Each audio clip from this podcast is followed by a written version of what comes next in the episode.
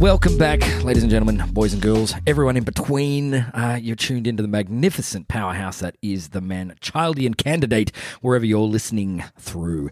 Um, my name's G Man today, and um, it was yesterday as well. and probably will be again tomorrow. And across from me is P Boss with a very sharp fangs. What do you know, sir? All I know is I'm going to have to have these things filed, sir, because they're very, very bitey.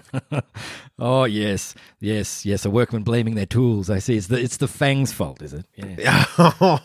I'm not thankful for these, let me tell you. Ooh, starting early today. You shall be punished, sir. You shall be. Well, look, man. Here we are again. It's been a little while, and um, It's been a while. it has. Um, and I kind of like the format of uh, releasing an ep when we feel like it.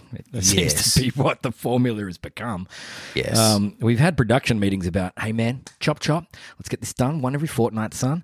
Uh huh. Yeah, yeah. Our fortnights are. Oh, we did the time episode a little while ago, and it's gone astray. It's a bit skew, is it not, man? Well, full confession, I, I, it's clear that we kind of thought like fortnights were like eight or nine or ten weeks. So, Yes, yes. upon discovering that it's Yeah. actually two weeks, Yeah, awkward. Forty nights. It makes sense, doesn't it? Forty of them.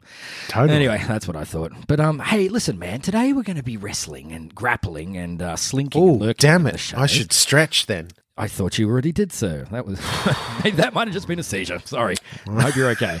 Happens at this age. It does. I know it does. We're, we're, we're endeavoring to continue on with uh, a, a little chapter of ours, which is the cryptids. Uh, Mr. P Boss, this is what we're doing. So, last ep, we explored the extravagant and wild world of werewolves. We And, really um, did. And that was a rollicking ride. And, um, you know, we've decided to endeavor on uh, probably the most um, well known, I think, or pop culturally A-lister. accessible. Exactly. A-lister, dude. We've yeah. gone for a blockbuster bout here tonight, and we're Red bringing out carpet. the vampire as The our, vampire. Mm-mm, as our explorative um, mechanism this evening, my guy. So um, it, it's it's been good. It's been good fun exploring this one too because there is so much literature on this. You, my friend, have gone deep. I'm looking forward to Yes. you taking us taking us through this. You're going to be mining. Um, I'm excited. I'm just going to be hanging on for the ride. Um, I, I believe this role was called special comments. I don't know if my comments will be special at all. That, that that actually puts a lot of pressure on me, which in turn negatively impacts my comments. It's a bit of a you know self fulfilling prophecy, and the listener and the one listener. Hello, listener. How are you this evening? That's right. they're, an important listener, though. This is oh, he's a great he's a great listener. Everyone is a good listener. You know. Such a good listener. Yeah, it, it, it is an exciting day, and it does get a little bit dark. Not as dark as some of the episodes we've um we've delved into in the past. We've, Yes. been going off kilter lately, and really, you know, grappling with some um, extremity. You know, it, it can be quite costly, but you know, we've done all the hard work for you, our dear players at home, and please enjoy this rollicking ride as we explore the world of vampirism.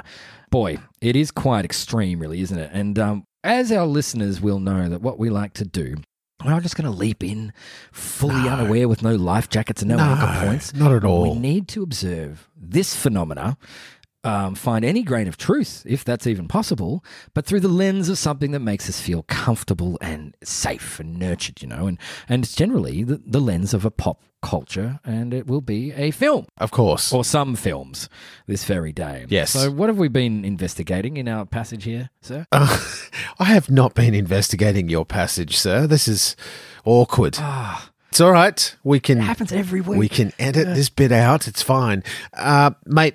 I am going to be so loving towards the fantastic and, and look. There's no way of doing this episode without the quintessential, in my opinion, the untouchable, the classic 1992 Dracula. Oh. Bram Stoker's wonderful novel, which by the way, man, I've actually read. Have you? That's how that's how sad or, or glorious my life is. You choose. That's glorious, um, bro. But look, this movie, in rewatching this movie, it was just a joy. It's an interesting thing to look at something that you know is good. This often happens. Perhaps it's relatable to my chronology and my memory loss and my, you know, multitude of acquired brain injuries. But oh man, it was it was a fascinating thing to watch this classic, quirky, beautiful, wonderful, in patches, awful movie, um, especially. Uh, again, doing the research into this genre as we have. So for me, that's the one I'm going to be focusing on. But you, my friend, um, you referenced the other day in our conversation another vampire movie classic. Yes. Uh, Yes, and I feel like the uh, this this one that I'm going to mention, uh, I'm just going to leap in. I'm going to say it's from dusk till dawn. oh, so good. This is a Robert Rodriguez film, and so what I feel like this does is uh, perfectly differentiates these two ideologies behind what a vampire is. What Yes. we have in Dracula, there is a singular perhaps, and he's a little bit more thoughtful and regal, whereas the ones in um in, in From Dusk Till Dawn. Savage beasts, Yes, and they're un- yes, yes, yes. untamable, and they yes. So this is what I thought might be a nice thing. So we'll go those polar opposites and then meet in the middle somewhere, which I think sounds pretty nice. And I think. I think that's what's really interesting. Um, as no doubt you're going to take us through the the annals of history. Um, not I didn't make any jokes then. I was going to say you were going to take us through your annals of history, but I didn't. see, you had to back backpedal and get that joke in there. I like it. Ah, damn it! It's not the same, is it? see, it? that was the joke the whole time. No, it is. It's good. I'm keeping. Yeah, yeah, yeah. Let's keep that in. So, Yeah. you know, in terms of your your, you know, you're going to throw us in the DeLorean. You're going to throw us in the uh, Hmm. TARDIS, the the uh, the time travel vehicle of choice. Yes. Very, very interesting to reference the particular individual uh, in this movie, and also to look at. Look, it's interesting. There's some historical references in in this movie. Um, there's obviously um, some serious liberties taken, but I think the interesting thing, and you've already pointed it out, is the interpretation by Francis Ford Coppola here into making Dracula a tragic, almost somewhat heroic figure, Yeah. but definitely a tragic figure, and not necessarily the blood curdling, mindless monster that we have come to know as as in many different incarnations. You know, I know you love Leslie Nielsen's interpretation, Dracula, dead and loving and it. loving it, yeah. Uh, yeah. Um, but very, very interesting. So, look, this might be a good segue to sort of jump in the TARDIS or jump into the DeLorean and let's go, man, because Yeah, I love it. some of this is interesting, some of this is exciting, some of this is dark. And uh, I'm just curious. Yeah, I'm just curious. Well, let's just have a little look about what we think we know be, about the vampire.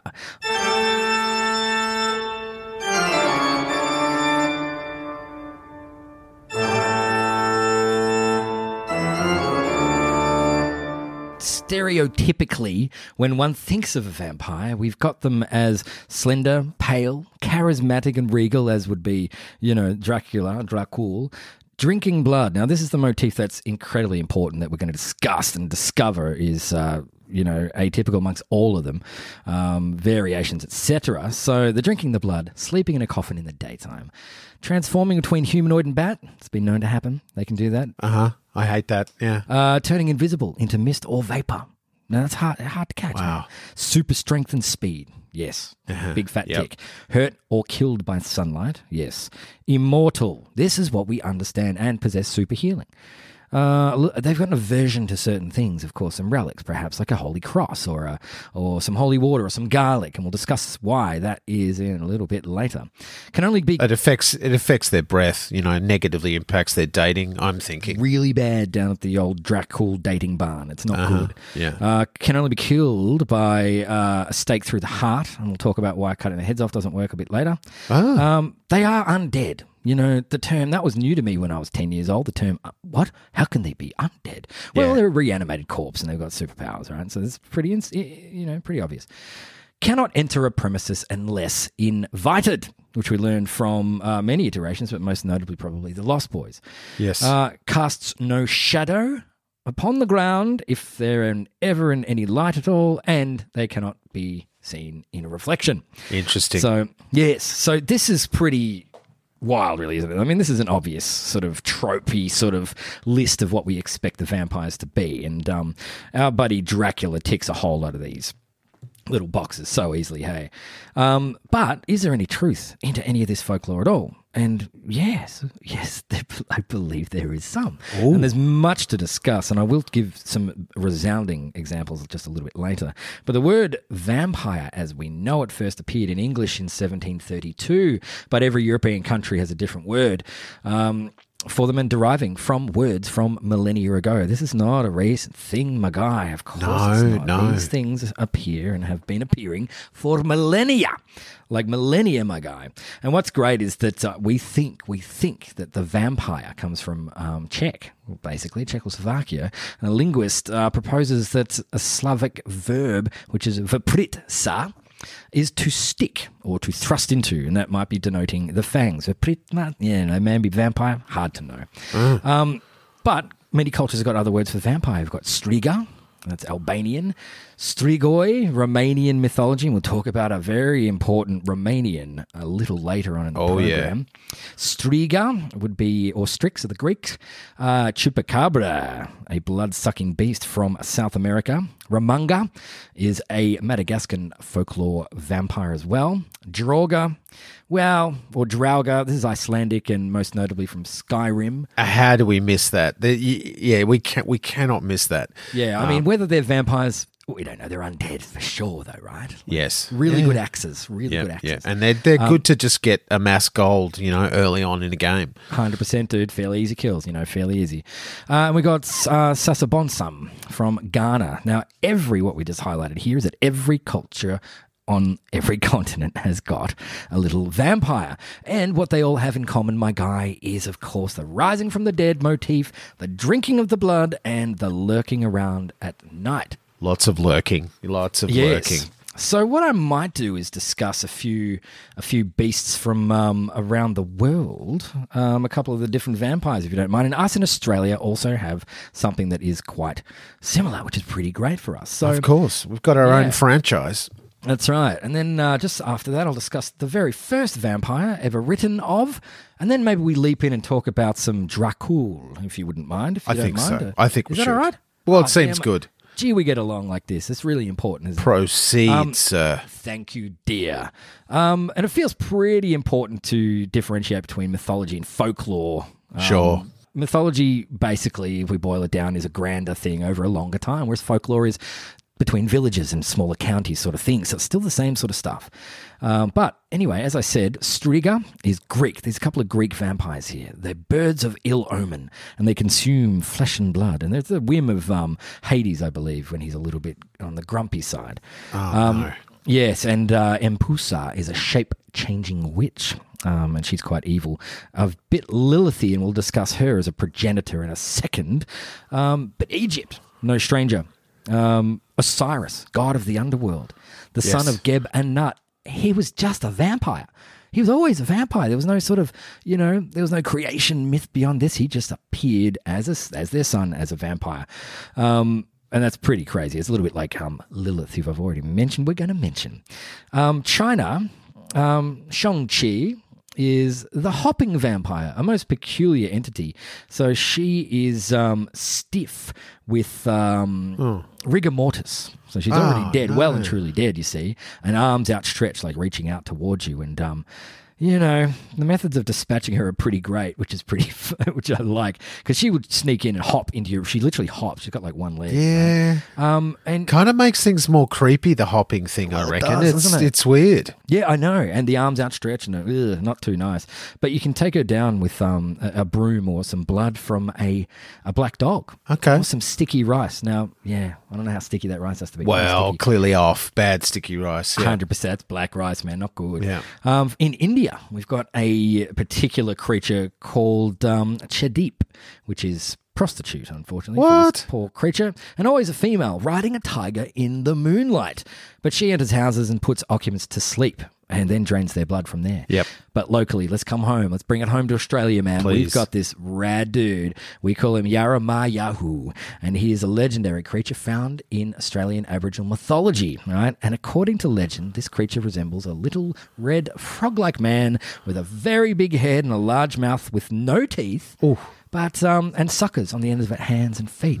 So what it does is it's kind of tiny, right? and it drops from the trees. Like uh, I think the myth of like what we tell, uh, you know, people from overseas. Oh. Drop bears. Drop This bears. is like you know, and so this thing sucks your blood like a little little frog, which is sort of freaky, dude. I don't know how much I like that, but and that might be a little bunyip thing too. You know what I mean? Or a um, Yowie? Yowie. Yeah. Thank you. Yeah, exactly. It's a bit Yowie esque. So, but where do the vampires come from, right? This is this is the trick, and this is what we will explore a little bit further. But it's thought that they could be revenants, you know, creatures that have been brought back to dead via because they were evil. They were evil beings. Um, they could have been witches or suicide victims, which is a big no-no across a lot of cultures, apart from Japan, where it seems to be an honourable passage Yep. out of here. Yep.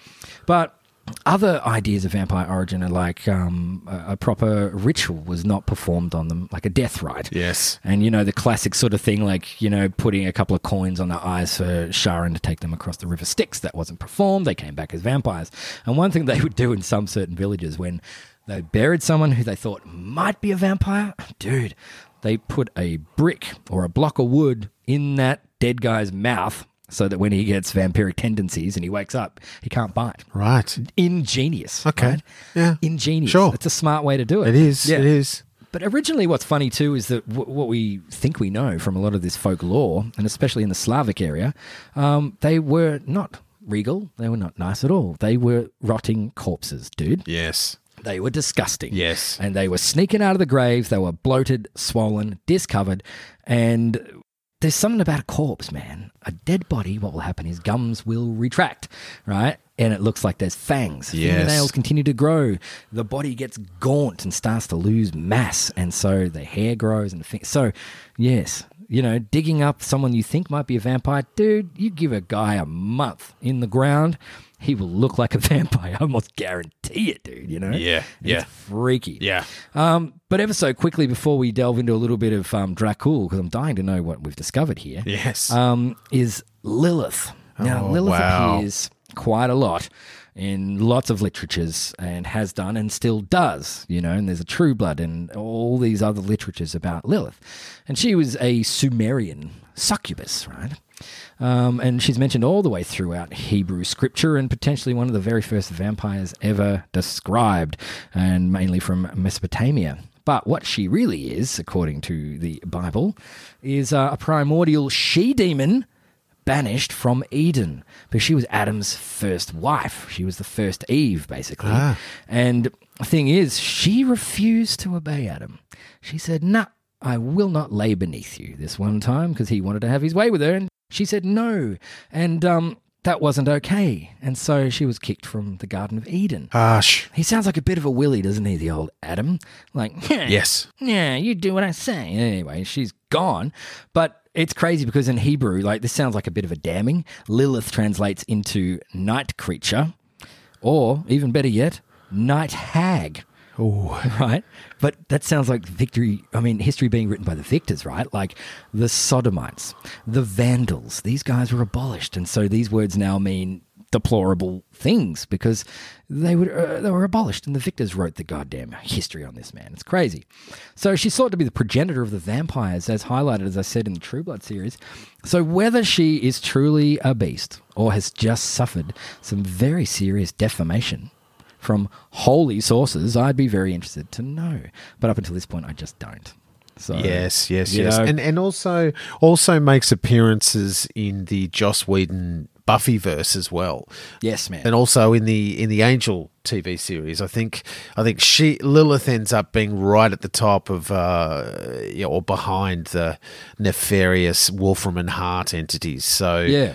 Yeah, super interesting. So she's a powerful entity in that realm, though, isn't she? Like, yeah, it's common motif for this Lilith to be um, to be amongst it, and because she's it's mentioned thousands and thousands and thousands of years ago, you know, first sort of described in 1000 BC, and um, ever since then, um, the whole notion of a vampire or someone who is um, nefariously drinking thine blood is um, has become a motif. Yes, you know, yes. ever since then. Yeah. it's quite. Re- yeah, it's remarkable. Hey, and Yeah, um, yeah. But when did it's like when did vampires sort of start first appearing though? Because I've got a little tiny little list here, and it first seems to be mentioned in uh, in eighteen nineteen.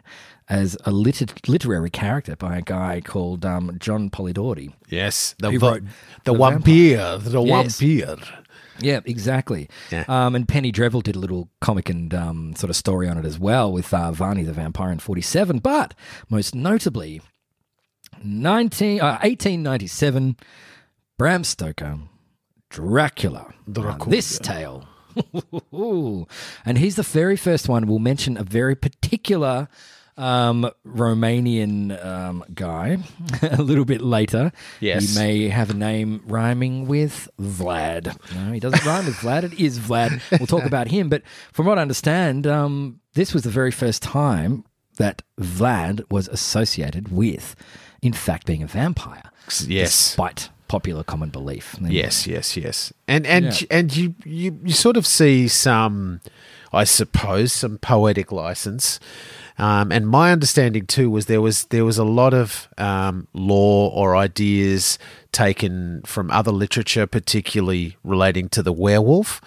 Um, so there's some there's some really interesting um, liberties taken. This is a real divergent path here, and it's the one that seems to have really stuck, uh, doesn't it? This this seems to be the the superior prototype, which uh, mass production then goes Yes. forth.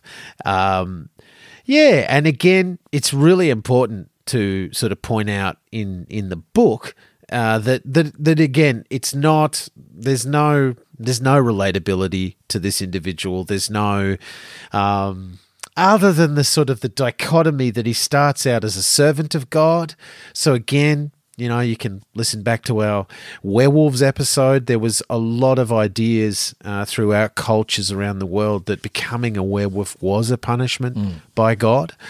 Um, and so we have a bit of a callback to this. Very much so, hey. Yeah. And, and uh, look, I'm just intermittently going to jump here and refer to parts of the movie. Like I said, I'm just so, oh my God. But it just reminds me of that scene um, when Van Helsing and the, uh, and we'll talk about some of the casting in this movie later on, but you know, where Van Helsing and the three suitors, I nearly called them the three tits, but the three suitors are uh, attempting to, you know, corner and kill Dracula.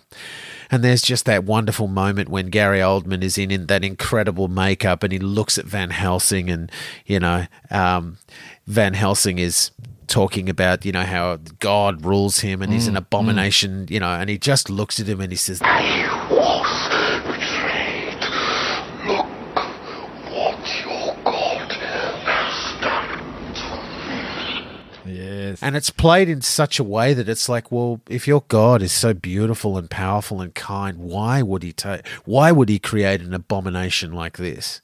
Very, very interesting. A combination of really wonderful acting and you know wonderful prosthetics, makeups, and all that sort of stuff, which I'll which I'll bang on about for hours. But Yeah. talking of taking liberties, the film takes another liberty which really works well because um, and by the way thank you for that historical ride that you took us on Oh, that's all right. More to come later, man. But yes, please. but really really interesting in the movie because one of the wonderful things that i just enjoyed so much about it was the use of shadows Mm. the use of dracula's shadow being an you know an independent thing Yes, the way yes. the shadow reaches across and knocks over a glass and all you know just magical That I had completely forgotten, you know. and Oh, that goes against mate. something on the very first top of the list about not casting a shadow because, in fact, Correct. his damn shadow was a character unto itself. Hey, like, So so that's that's again I love that creative choice to go okay not supposed to Yeah. Create a shadow um how about we create a different shadow that's that's kind of kooky in a separate entity Yeah. oh just just just contributes so much to the to the overall creepiness and the moments in the film where we're almost trying to locate where he should be by his shadow and then he comes into the other side of right. shot and it's like oh that's man right. Yeah. That's just so wonderful. But you're right. The appearance in the book, it changes the game, doesn't it? And it Yeah. introduces a regal quality to this individual. And there's the word. It really focuses on the on the um, the race Yeah. of of vampires and really puts the lens on the individual here, my dude. Big time. And I think and I think that's what's that's what's diff- different. We kind of have the the prince, the the prince, the regal king, the um, but I love how the book starts out by saying, "Look, he's actually a servant of God. Yeah. um, he's actually, um, you know, he was. If we if we just tip dip our toe into the you know historical section here, Vlad Tepes was, you know, fighting for the for the Holy Roman Army. So um, you know, it was. Uh, it was a very interesting change, but yeah, dude, those are those are the early appearances in history, and really, really different. Really, you know, Yeah. um, totally, man. yeah, really different, really interesting. I mean, the Penny Dreadful series that might have to be a whole nother discussion because I loved that TV show. It's pretty pretty rad, isn't it? But Yeah. but but I uh, but I digress, buddy. I'm curious about. I am curious about transformation. I am curious about what what happens in that process, my man. Because Yes. again, again, looking at other episodes as we had, you know, that's what that's what I loved about the American Werewolf in London. It showed transformation. I know. That's what I loved about the movie Dracula. It showed various guises and forms and and states. Um, Yes, exactly. but can you take can you take us a little bit through the the idea? of- Yeah. Of course I can. Yes, I can. Um, because what we think we know, once again, or what is typically talked on, um, and Anne Rice's um, novels really crush some of these ideas beautifully as well. And we do see that in. Um, we have we have to mention them, don't we? We really well, do. I think we do, you know, and um, I hadn't seen Transformation, I don't think, done better, perhaps, in um, Interview with the Vampire. And this isn't to derail this at all because it's No. really quite profoundly. You get the side of the vampire and you get to sympathize with them as they're going through this Yes. horrible thing Yes. that they seem to have chosen. But this is the whole notion is because it's um this is why I think it's got that seductive nature, right? Of course. the va- uh, the werewolf didn't have when we discussed that because aside from it feeling like a curse this one is in fact seems to be chosen because you know when you get some not only do you get bitten by the vampire, but you must also then drink upon the vampire's blood itself. So you both share this blood pact, and then you go through a couple of days of being really quite uncomfortable as your body and soul more or less leaves you.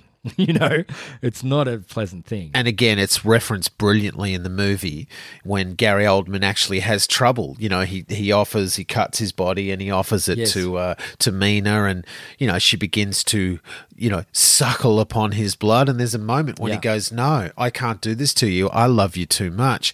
But he begins the whole process by grabbing her hand, placing it on his heart, and literally saying, "There is no soul in this body." yes, that's right, man. Yeah. you know and it's kind of a, a really interesting scene because it's going look you know and she reacts man she's like what what what it's almost like it breaks the thrall for a moment and she's like what the hell are you like But you live. You live. What are you? It's like dude what did you think he was You- you- this she this, didn't realize at all until that point. this she? cat wasn't normal like yeah, that's right. uh, and, yeah, and, and exactly. you know just just done so well in that moment of going i'm dead Yeah, yeah, that's right. Because that's not what it seems like. It's actually death. You you part you pass this and you're done for. That's it. You're not coming back, man. That's right. Um, like seriously. And so that's the thing about the choice. That's what's most interesting about this more so. And um, whether it be through force, right? I mean force as in literal force, or the power of seduction is also quite a force. Yes. So that's where we see this a lot, and seduced by the power and you know the regalness of the the whole situation. thrall literally thrall It, literally the word thrall, exactly. And then, you know, as I said, like uh, all of a sudden you become thirsty for no water will quench your thirst. No food will satiate that hunger. And you just don't really like the light all of a sudden. You're going to stay indoors. And so that's what happens. yeah yeah yeah Um, but in other mediums too, like um, all you have to do is get bitten. That's it, like a zombie sort of thing. Then Yep. all of a sudden you're running around in 10 minutes and you're like, ah, damn it, I'm a vampire, bugger, bugger. You know, and that's sort of what goes on in a lot of ways in the southern Slavic folklore, um, which I think, to make mildly crude assumption, uh, we're probably all thinking of that sort of vampire, you know, inspired by Dracula and that sort of thing, the Transylvanian thing. It's, it's pretty amazing, so. isn't it? And pretty so. powerful. But the Slavic folk believe that the vampire passed through several distinct stages in development, and the first 40 days are considered decisive for the making of a vampire. And so apparently it started out as. Um, you as the creature start out as a shadow. And then Yes. as you gradually gradually gain strength from the lifeblood of the living you start forming up. Typically and it's kind of gross and i want to see a representation of this as um, a jelly like boneless mass the body hasn't quite taken form yet and before it becomes like I know I want to see it, I do. Um, until it eventually builds up a human-like body identical to the person, uh, the one the person had in life. So. Um, this development allowed the creature to ultimately leave its grave and then begin a new life. Thus, the vampire was born. So, that's another thing that I like, and I'm going to go off the cuff. Is there's generally a uh, a progenitor? Is there not? There's generally Yes. the Here we go again. yeah, Yeah. the king of the vampires, or whoever that might be, the uh, the original one, like would like um like it with werewolves as well. There's the original one, and until that one is done for, no one else is safe. It's that sort of simple, isn't it? Absolutely, yeah, and and and you know we have we have a lot of connection in this lore to demonic mythology, um, and again to be the guy that keeps goofily referring to the movie. Um, there's a couple of shots where there's the weird blue flames that are just sitting um, above the uh, uh, uh, the ground, which is actually doing a little bit of research on that, and there are actually there's folklore and mythology in that region that what happens is that underneath those blue flames which appear you know irregularly is treasure buried treasure What? and so i know right Dude. and so um, essentially the locals if they see these blue flames they run over they they, they dig dig up the treasure and you know they're going to vegas baby they're rich however the drawback is that the flames also attract demonic spirits Of course, they do. and so what happens is when when you go home, um, what you need to do is leave three pieces of coal at the threshold or entrance to your home. Otherwise, the demons, you know, and the negative spirits can come into your house and have their way with you, sir. um, which, which some some historians actually sort of posit that this might be the origins of the whole, you know, entry is invitational idea. yeah, okay. Um, yeah, bloody interesting. you know and and again again done wonderfully in the movie in terms of when Harker um, Keanu Reeves' character first crosses the threshold into Dracula's home. It's done so well, my dude. There's a pan down and a real emphasis and some cool sound effects of just like woo as he just comes in, and then cut cutting back to Gary Oldman his reaction just going, I got you now, like you're mine.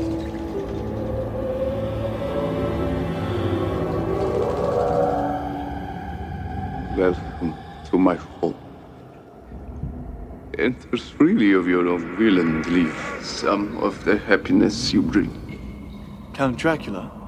I am Dracula. And I bid you welcome, Mr. Harker, to my house. You know, and he pauses in the doorway. So it's almost like the reverse case, but the same idea, you know, like uh, Yeah, invitational entry only or, or, you know, willingly signing over your agency to participate. Yeah. Um, so very interesting some of these ideas, but but perhaps also have some of their origins in you know d- demonology sort of ideas as well, man. Of course, man. Of course. Because, I mean, it comes under sort of the banner of possession Yes, as well, though, doesn't it? You know? And um, what are the, uh, what are those babes that he's got in there, the vampire babes that he uses some. oh, the the three sisters. yeah. Yeah, that's right. So here's his concubines that um, they're basically animals. They're full on. And Monica Bellucci is one of those um, those vampire babes, and um, they're terrifying, dude. And that's the seduction thing, you know. And if you're presented with three attractive concubines in a in an old castle where the only light is firelight, uh, what are you going to do, man? I mean, Well, I remember when it happened to me, and I was waylaid, so Yes, sir. Yes, I believe you would be. Wasn't home in time for brunch, I tells you. No, no. I, I, I had to I had to write my fiancée and tell her that the count has insisted that I stay for another four weeks. and perhaps more, Mina. Yes.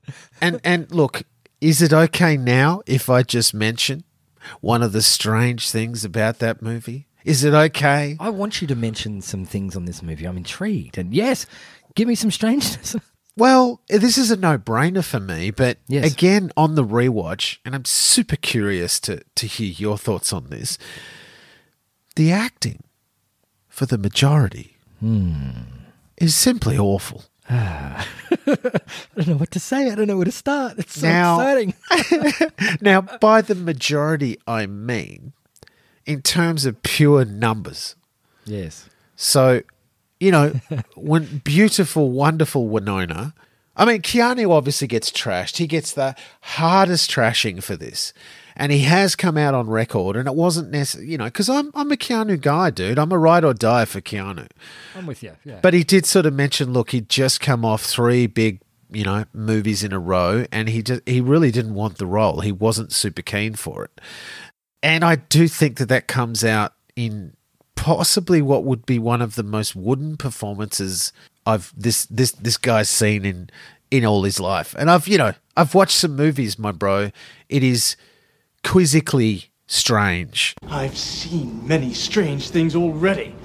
Bloody wolves chasing me through some blue inferno. I wonder also if that comes down to the direction that he was getting from Francis Ford Coppola, but he's very, very bad. I have offended you with my ignorance, Count. And he cannot do accents. Dude, it begs the question, doesn't it? Like, if if those are the takes that made it into the final cut, what were the other takes like? like, What hit the floor? yeah. like seriously, like there's hours and hours of actual actual film on the floor, oh. and it's just his horrible accent. I'm I love him. I love him to bits, and I don't think him doing a bunch of films is any excuse. Dude, because No. your job as an actor is to wake up in the morning and pretend to be someone else for a few hours and go back to bed. Yeah, yeah, yeah. You're a professional pretender. Pretty yeah. cut and dry, man. But it's like, oh, dude, that was particularly bad. Well, yes, you raise a valid point, but the point to my seemingly pointless tangent was that Winona doesn't do much better. oh no, her her capacity, you know, I will say that she her, her overall acting is better is better. However, the the capacity for accents is is is simply not there, sir. Do I know you, sir? Are you acquainted with my husband? Shall I call the police? Cary Elwes and a couple of other, you know, the Rocketeer, and they're all just they're all just meh. There's there's really they're it's phoning it in. It is fascinating. Now, juxtapose that, my friend, with the p- the absolute thespian powerhouse performance that comes from Gary Oldman and that comes from Anthony Hopkins. It is, Yes, yeah.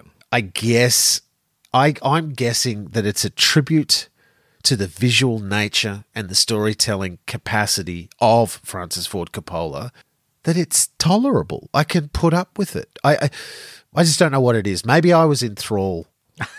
G man. Yeah, yes, I believe you might have been. But those guys' backs are sore from carrying the rest of the cast, and Hopkins is amazing. Like I've, you know, I even like upon the rewatch, I almost because he hasn't come in for ages. I almost No. forgot he was in the damn film. But Yes. Gary Oldman is that lecherous, like fully weird makeup, strange design choice in a way. His hair is stupid when he is the count at home, but Well, the costume, the costume designer. I'll just jump in Yeah, yeah, here. yeah.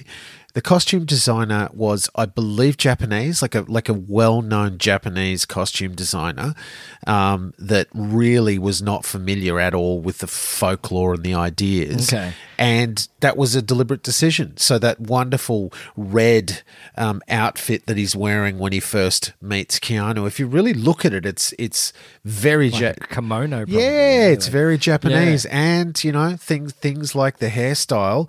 I will say, what stands up to me is that it's very very convincing old guy makeup. The That's the pretty good. makeup stands up, man. For 1992. Yeah, it really does. you know, and what traditionally suffers the most, I reckon, is old guy makeup. You know what I mean? I'm looking at you, Guy Pearce, and you know that. Oh, Prometheus, yeah, the other progenitor. Yeah, yeah. exactly. Um, so just just really really interesting. Yeah, I just I just just can't get over it. Like that that first scene where he first arrives, and, and we did a soundbite in one of our earlier episodes, and I'm assuming you're going to insert it here. Oh, yes, sir. An ancestor? I see a resemblance. The Order of the Dracul. We, Draculs, have a right to be proud. What devil or witch was ever so great as Attila whose blood flows in these veins?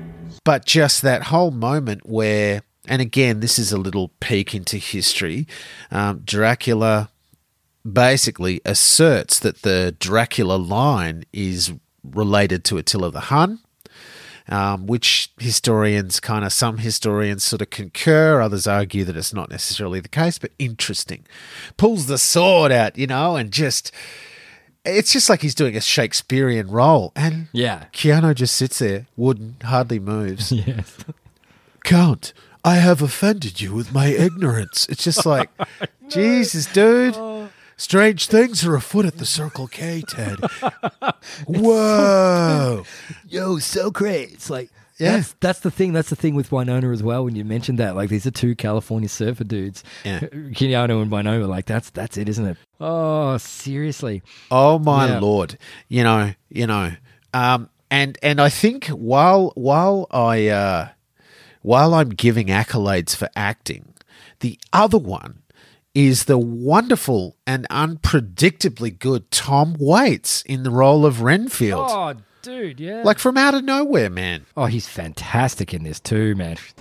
Would you care for an old uh, Dr. Theod or uh, canapé? No, thank you, Mr. Renfield. How are you feeling tonight? Far better than you, my lovesick doctor. Yep. Just like He wow. was fantastically lunatic, wasn't he? Like, oh, just spot on. And the wonderful actress who played Lucy. She is so Absolutely. sultry and full on, dude. Like she gets herself into a wealth of trouble. And um, yeah, she's just fantastic, man. Absolutely. But that's an interesting Yeah, yeah, yeah. Sadie Sadie yes. Frost. Now that's an interesting thing that I want to chuck up while I'm thinking of it, dude. Is that scene there? Um, Dracul himself, who has at this point left the castle, um, in his stead, appearing in London to do his foul work, where on the streets and in sedu- in seduction mode looks rather handsome, if you don't mind me saying. But Absolutely. With the those round glasses, man. That's Dope. right, exactly. The top hat looking real regal. Um, but the scene where he sort of uh, has his way with um, Lucy, um, he transforms into a beast and into a wolf, Very much so. Yep. doesn't he? A wolfman sort of thing. And so we get this other, this whole other aspect that I'd completely forgotten of too, bro. It's like, what the flying hell happened there? He's now a wolf. What is happening? So there's this alternate transformation, and that's sort of like I'm ticking this checkbox here that I started the show with. We've got slender and pale, blah blah blah. But the transformation of uh, into a hu- humanoid and a bat, dude, also changes into wolf, man. Like it's Absolutely. pretty crazy. At, hey? at one point, you know, when he when he changes, he becomes like a, a full body of rats that just all fall apart That's and right, drop to the floor. And the other interesting thing, which which I'm not sure if you picked up, but I, I mean, I had to whip out the pause button to do it. He actually has hairy palms. So at the start of the movie, um, and it's a very distinct shot of his hands with with uh, you know with Jonathan Harker looking down at his hands for a moment and noticing he has hair on the palms of his hands, Really? which comes from more werewolf lore. So you know, there's a whole bunch of werewolf lore that could that, that suggested that you knew who someone you know who was a werewolf when they were in human form because traditionally they had hair on their palms. That so also suggests something else. well, I knew you were going to go there, and I left it open, and you sure. See, that was Slight window. I had to force that one. that was invitational. I asked you, you, in. Thank you. You set it up, and I'll uh, gently push them over. Thank you very much, sir. So that that was really interesting too, and I'd never noticed that before. But it's distinct and it's there. It's just like, oh Yeah. wow, he's got hairy palms. Hey, listen, and you know, while I'm thinking of that, I just I've I've stumbled on something that I want to tell you about. It's um Okay. um it's we can come back to the film in just a sec because I I do want to talk about what we believe um like one of the prime inspirations for Dracula actually is, or who actually is. And I'm really looking forward to doing this because it scared the hell out of me. Oh yeah, we've got to. We've got to. Indeed, indeed, and it's it's absolutely crazy what goes on, and it's um. The man, the myth, the legend. we mentioned it in a couple of episodes ago. Oh, I won't blow it. I'll talk about this first. anyway, I want to talk about the first, the first written, um, recorded uh, thing about an actual inverted commas actual I like that. vampire. Yeah. Uh, you see, yeah, I had to, yeah, yeah. I've gotten good at this after this amount of time now. You know, I think I've really committed to some definites in the past on this program, and now I'm really covering my bases here.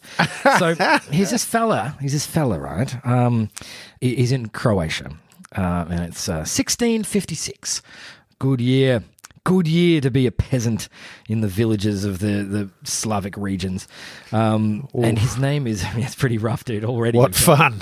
oh, I tell you what, if the vampires don't get you, the rats will. oh, the plague. Yeah. Yeah, or that just your bloody lord will come by and clock you on the head with a mace he's just invented.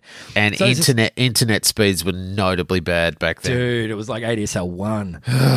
They only had Nokia 3210s. Uh, Yeah, People got sick of playing Snake. Dude, they got good at it, though. You know? Oh, really good at it. and how? and how. Um, but this fellow was named Jura Grando. And what a bold name that is. Grando. It is a bold name. That's a funny little tale that is properly recorded. And legend tells that for 16 years, right, after this fella's death, he's already dead in this story. This is a great way to start a tale. Um, he would arise, right? This is this is where half of these motifs come from. He would arise from his grave by night and terrorize the village. I hate By- that. I know this, dude. And by terrorize, what he would do was some he would maim. He would always be lurking and scratching and doing that boogeyman thing outside on a dark and stormy night. Of course he was. Um, and the village priest, his name was Giorgio, Giorgio. um, who had buried him, right? Who had buried Jura 16 years previously, discovered that at night. and clearly not very well. Well, this is well, he did, and I'll t- this is how this happens. Um, discovered that somebody at night would be cruising around the village, knocking on doors, and on whichever door that he knocked, someone from that house would die in the next few days. So he's casing out the joint. I know, he's casing it out. So Grando also appeared to his terrified widow in her bedroom over and over and over again, who described the corpse as looking as though he was smiling and gasping for breath, and then he would just have his way with her. This is horrible stuff, dude. This is not a good good person. It sounds like he's pretty ordinary in life too. But um the bravest, right, this one night, the bravest of the villagers, led by a prefect named Miho Radetic, chased and tried to kill the vampire. This guy, whom they didn't know was a vampire, but how they tried to do it was jam a stick through his heart, a hawthorn stick, my guy, and that's what they. This is the same stuff that Joseph thrust into the ground and found a spot for the Holy Grail, and the same stuff that's made of Jesus' head. You know, it's a holy bush, the holy bush, Yes. a Yes. mess of holy bush.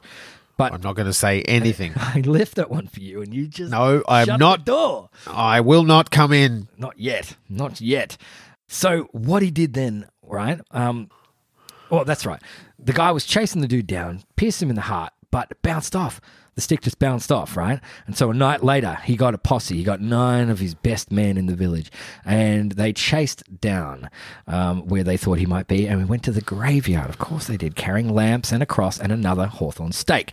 And they dug up the coffin, and they found a perfectly preserved corpse. This fella, right, who'd been getting up and down at night time um, with a big old smile on his face, and after some, they tried to exorcise him, like you know the demon possession sort of thing. And um, Ah, well, sorry. Oh, yeah, I thought you they took him through like a high intensity interval training a workout. little jog, yeah. kettlebells, Took him to a yeah. Pilates workshop. Because that Yeah. to me would be a nightmare. If you just wake me up and make me do that, I'm not. Yeah, Yeah, do the plank, or you don't get to go back to bed. It's that simple. Exactly. Thirty-eight seconds. Good luck. God Um, damn it. And so they tried to stab him again, right? And the stick just bounced off. So this stake Ah. thing really isn't working. It's not matching up, right? Bad But- sticks. Did they where- did they sharpen them? I think so. Yeah, I think they did. But Bad sticks. inevitably, what they did was they're like, "Hey, bugger it." Let's get an axe, right? A saw, I mean, and they sawed his head off, bro. They sawed it straight off, and as soon as the skin started to tear, the vampire got up and started attacking them all. With a no head. No, he was still sort of attached as soon as they started Ah, cutting. But he was angry about it, and then eventually they took the head off. Perfectly reasonable way to um to sort out a vampire, really. I think. And then what they did was they burned the body and they took the head away and burned the head. So, and you know what happened? He never bothered them again. Of course he didn't. Con- conflict resolution. resolved, bro. That's how you take it, man. You take a guy's head off. That really sorts it out, and that's what we discussed. Um, I want. I'll talk a little bit later on a few ways that we can, if you find yourself in a situation, we can in fact dispatch these uh, foes. If you ever find yourself in a vampiric conflict, Love it. Love Um, it. Who knows? It might happen. But perhaps um, should we should we talk on on on this guy just a little bit? This fella that I've been dying to talk about. The big the big V.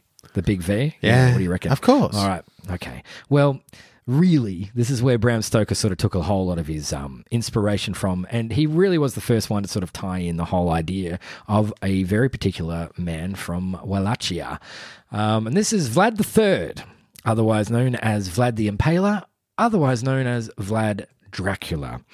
Now, he was uh, a real guy. He really, really He was an And actual- he and he lived from 1431 till 1476. Now, the 15th century was a gruesome place, as we know. Tough. and It was tough. it was very, very, very tough, my guy. And what's interesting too, what we need to know is um, Dracula, where that comes from. And his name was Dracula, but it's um, Dracul. His dad was uh, Vlad Dracul, which is dragon. Dracula, son of the dragon. That's right. Ah, This is how it is. Yep, This yep. is what we're talking about. And so he was the second son, right, um, of Dracul of Wallachia. Um, a county. It's a county in Romania. There's three big provinces were in Romania at that time in the mid uh, 15th century. Yeah. And it was a very tumultuous time. Um, the Ottomans, right, they had a bit of an empire going on. It was pretty amazing. They were absolutely crushing it. And um, it was absolutely nuts. And there was, of course, the Saxons on the uh, the north and the west. So they're stuck in the middle with Vlad, our poor little Vlad. And he was captured and imprisoned by the Ottomans, who wished to secure his father's loyalty, which it really did. It absolutely worked. We will kill your son unless you do what we say. Okay. All right. Nothing like a good capturing, I've always said. My mum said that, and uh, she's right. And this was at the time the Ottoman Empire was crushing, as I said, and they were acquiring states left, right, and centre with vigour and by any other means necessary. I think it's important to state here that when you say crushing it, they literally were crushing it. Well, yeah, man, they basically entered the Byzantine Empire Yeah. and uh, Yeah. inherited all of their land. Yeah, yeah, Like, yeah. The whole place. Huh. Succession. How good is that? Now, you all do what we say. Full on, my guy. Full on. And so they're acquiring, uh, you know, most of their realm through the power of capture and slaughter and crush, crush, crush. And it seemed to really work. And shortly after that, Vlad's father um, and his eldest brother were assassinated by the very people that captured them, and it wasn't very good. Now, this really pissed Vlad off, and this is where some of the crazy shit goes down, man. Um, and a little bit upon his childhood, his character. This is Vlad. Um, hey, man, he was a messed up dude. Yes. He was experimenting and exploring with all sorts of different methods of just idiocy and cruelty. So apparently he'd he'd torture creatures, you know, and he'd skin rats while they're alive, and he'd just Yes. he'd- you know, like a like a year eight science thing. You pin a rat to a thing and look at how they work, just for fun. This is our little Vlad, um, a real freaky dude, and also when he sort of attained power a little bit later on, um, anyone who would opposed him. Uh, he would just go straight to the worst things you can think of. And this is where I will give a little preface that this isn't really dinner time listening, what I'm going to be talking about.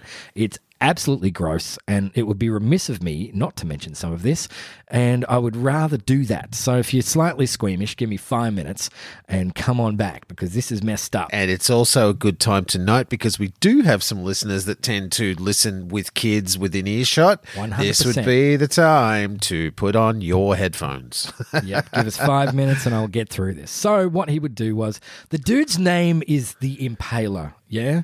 And we discussed it a few episodes ago, and I posed the question. so what? He, he drove round in a Chevy Impala. Yeah, that was. 100%. That's Right. where the name comes from. Yeah. But I did ask the question months and months ago like, how, how many people do you have to impale to be called the impaler? Sure, it's a lot, and we'll get onto that. in It's just a sec. lot. But What he would do was, like, he would seriously torture and the most incredible methods possible, and. Jesus, it worked, man. And I will go back to there, but hi- hi- his very first recording of impaling, this is where he first got the taste for it, was when these, uh, apparently, this is the story that these two monks were bothering him in some sort of way. They didn't do anything that he wanted to do. And so he just thought straight up he was going to help them get to heaven. And his method of getting them to heaven was to impale them. And allegedly, what happened was their donkey, their little pack donkey, wouldn't stop braying because their master's just been slain. He impaled that too, and it just kept going. Now, his methods of impaling go at the worst way you can ah. imagine. It's it's up the pooper. It's a stick Yeah. up inside you, and you yeah. And what happens with that one is he ensures he is a sick, sick man. He ensures that you are still alive when that happens, and over the course of a few days, Yeah. you slide further down because you've got no choice. It's Of course. wretched. He also invented this really whack mechanism, and what he'd do is he'd get a. This is horrible. Remember that five minute warning I gave you all? Now's really the time. Is a, a cauldron. headphones. He gets a cauldron and lights a fire underneath it, and he puts his victims in it. But he's got this particular ma- thing that he made. It's this thing that he, uh, this wooden, you know, those things that you punish the. the Yeah, you know, you th- I know. That's right. Just the head. Yeah, yeah. like, a stock. stock. What I'm yeah. think of. He's got a stock in this thing, and what he does is apparently it amused him greatly because if you boil a person like that with their head hanging out, their eyes pop out. The eyes, They explode. the eyes. Yeah, they just Yeah. explode. Yeah, and I don't Yeah. really know how that that's uh, how that's entertainment, but he found it fascinating and would keep doing it. But um, yes, it, it was really quite messed up, and some of the methods I won't even mention. It's got to do with you know women's parts and all this horrible stuff that he really would experiment with. Um, but what's um, seriously messed up is this is this was the big one. Um, if you actually want to Google some of this stuff, do it. Have a little. Make sure you haven't got some Oh. din dins on or anything like that because it's fascinating. I'd say don't do it. How someone can be this messed up and get away oh. with it, mind you. But one of the things that I need to say here is he did get the moniker the Impaler for a very particular reason. It wasn't just these reasons that I've mentioned, but the big one he somehow there was the Ottomans were on the march and they were on the way to Wallachia, his home province, and they wanted to take it because he was a nut and he, they didn't need him, right? So the Ottomans were on their way, but what he did was somehow he infiltrated the invading Ottoman army camp at night and he captured five thousand. Ottoman soldiers and 15,000 others, you know, like cooks and slaves and all this other. He took them all and he impaled every single one of them. 20,000 people did he impale along this road to Wallachia as a deterrent for the Ottoman invaders. This literally became aptly known as the Forest of the Impaled. And what he would do was he would literally put his table and chairs in the middle of it and he would dine as these wails and bodies were around him. Now, Jesus Christ does not live here anymore because it's Vlad that's here. And he killed 60,000 people um, in his reign, dude. That's a lot of people when there's only 100,000 people in your province. And it's interesting because if I can just jump in here, it's Yeah. it's actually depicted at the beginning of the movie. So when Vlad leaves Mina, uh, it's very clearly at night, and it's believed uh, that this is a depiction of the the night attack of Turgo Turgovishte, which is what you're referring Yes. to. Yeah. Um, and so, a very interesting idea again with, you know, Frankie Ford just going, look, I'm actually going to kind of leaf between the book and also, because this is quite a well established. I guess you'd say legend, local legend, or, or, or even Yeah, more than that. You know, it's history. And so, yeah, he leaves Mina on clearly, and it's late in the evening because this attack was quite a. Gee, am I about to give this bloody Fruit Loop a, a bloody uh, compliment? Uh, it was a very skillful guerrilla style attack on a, on an army that was, you know, mostly unsuspecting. The film took a liberty because he sort of defeats everyone and comes home. In this, he doesn't defeat everyone, but that wasn't the point, my friend. This is how sinister this guy was. He Yeah. wanted the Sultan to be able to come back and and have to travel through what is literally listed in in in the history books as forest a forest of thousands. So Yes. um, you know, here we have some really sinister similarities between bastard dictators and empires. You know, this is this is akin to the Romans. You know, and those long, Yes. long lines of crucified uh, victims. You know, it's it. This is. This is like I really want you to see this. This is rubbing rubbing Yeah. the nose right in it. And dude, it worked. Is the point? The Ottomans buggered off. They did. until his demise later in 76 1476 that is he got killed in battle Yeah. but i mean the the no i'm not trying to excuse any of what he did but the dude he was already messed up but he did have the saxons pushing from the west and the north these are dude it's most of europe you know and Yeah. the ottomans coming up from the south this is not good he's not going well and they both have eyes on that prize If you look at if you look at Romania, you know that the military term is you're just pinched. You've got Yes, you've got right. you know this is this is Germany in World War Two again. You know a war on two fronts. This is not what you do. Yeah. You, this is And- to be stopped at all costs. He does not have an army that can even closely match any of them so his tactics need to be Sinister. as ruthless as possible to freak him out. And by God, it did. And so that's where this whole moniker comes from of him being a vampire. So it's accordingly, like, he drank the blood too, and he did all this other shit. And I'm pretty sure he probably did, man. Yes. You know, like, this is the thing. And the, look, man, dining amongst your victims. Like that says a lot, doesn't it? That's Yeah. you know, I mean, what you're witnessing around you, the screams, blah blah blah, isn't only just disgusting you, but it's in fact doing the opposite. It's nourishing you. What a- you know what? I will have my roast dinner down here. What an episode of Kitchen Nightmares, though. yes. What Amongst is the corpses, Stephanie? Oh no, what is this? Look at that. No. You know, like, come on. Vlad, Vlad, big boy, listen up, okay? you donkey. you don't boil the head in the cauldron. oh, you do, you do. No, oh, the cauldron's too hot. Look at that. But uh, after all this sort of happened, like um, Strigoi and vampires uh, were written in poems, and this really amazing poem written about Vlad the Impaler and about his deeds. And I just want to read this one little thing about Oh, dear. because It's, um, oh, I do, I do. It's, I love it. I love a poem about impalers. Yes, I know. This is a man named Mihai Eminescu, um, and this is the third letter. Right, and he says, You must come, O dread impaler, confound them to your care, split them into two partitions. Oh. Here the fools, the rascals there. Shove them into two enclosures from the broad daylight and island. Then set fire to the prison and the lunatic asylum. Oh, Ah, you know, he wasn't okay, this guy. that's a lot better than there was a young man from Horsham. That's how it started. That was the second letter. You missed that one. I, I did- neglected that one. We'll do that next There program. was a young prince from Horsham who took out his stakes to Horsham. Oh, no. Was a young Neil from Warwick Nabil. Shut Oh, up, Neil. dear. Yeah. Oh, Sorry to God. any listener we have named Neil. That was very rude. I apologize. But so, yeah, look, man, he became just through dread alone one of the most powerful and influential, like bloodthirsty, tyrannical rulers that Europe has ever had. Um, and sheerly through desperation, man, you know, and being really sick in the head. But Yeah, yeah. Just, Yeah. I mean that.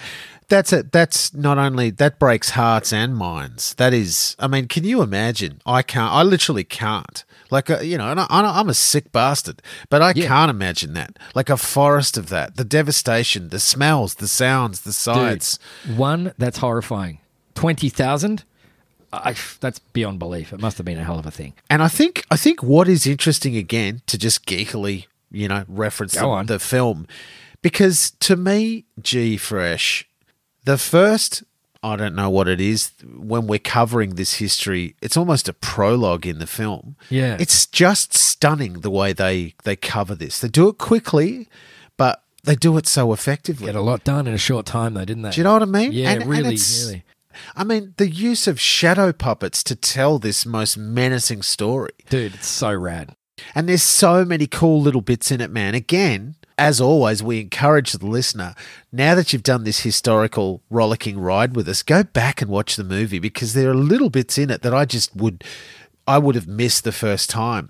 Um, for example, there's a moment when the official seal quote official seal of the order of the dragon is used Yeah. when he's signing a document and as we know um, you know the order of the dragon if we look into the history there that was a true military order founded in 1408 man by Civis von Luxembourg, who was a you know a really late in the era emperor of the Holy Roman Empire. Yeah, um, dude. you know these little moments are just absolutely um, in- incredible.